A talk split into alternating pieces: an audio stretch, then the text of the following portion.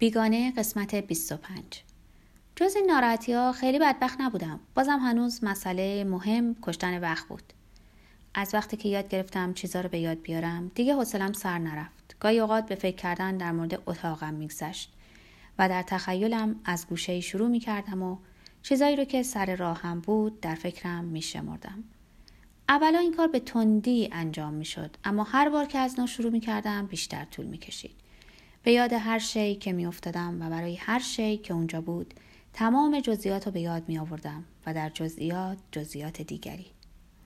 یه ترک، یه لب پریدگی، رنگشون یا جنسشون، و در همون حال سعی داشتم سرنخ صورت موجودیمو گم نکنم و شمارش درستی انجام بدم. انقدر این کارو خوب انجام دادم که بعد از چند هفته میتونستم ساعتها به شمارش چیزایی که توی اتاقم بود بگذرونم.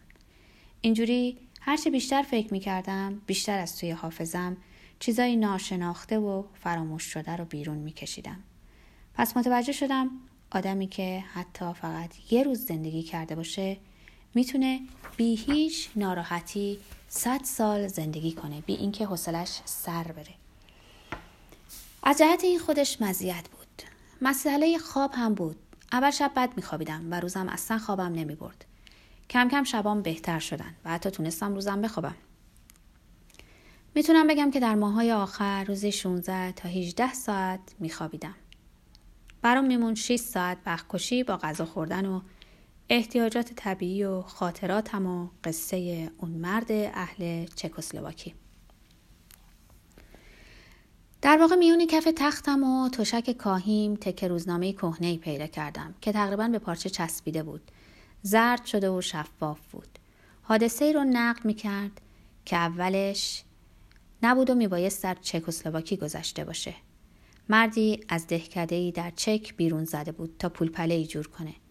بعد از 25 سال وقتی که پولدار شده بود، با زن بچه برگشته بود. مادر و خواهرش با همدیگه هتلی رو در همون دهکده زادگاهش راه انداخته بودند.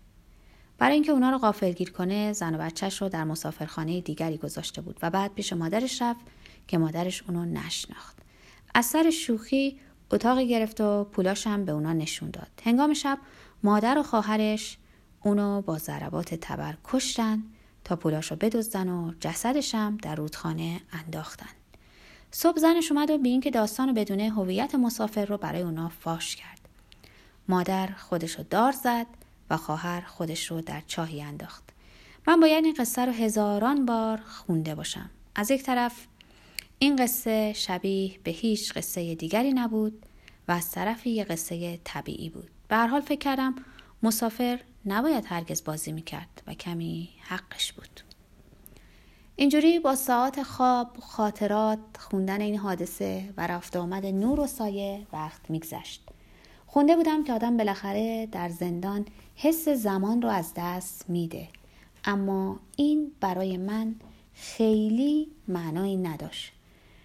نفهمیده بودم که روزا تا کجا میتونن هم بلند باشن هم کوتاه. حتما برای زندگی کردن بلند بودن، اما آنچنان کشدار بودن که سر آخر روی هم سرریز می شدن. اونجا دیگه اسمشون رو از دست می دادن.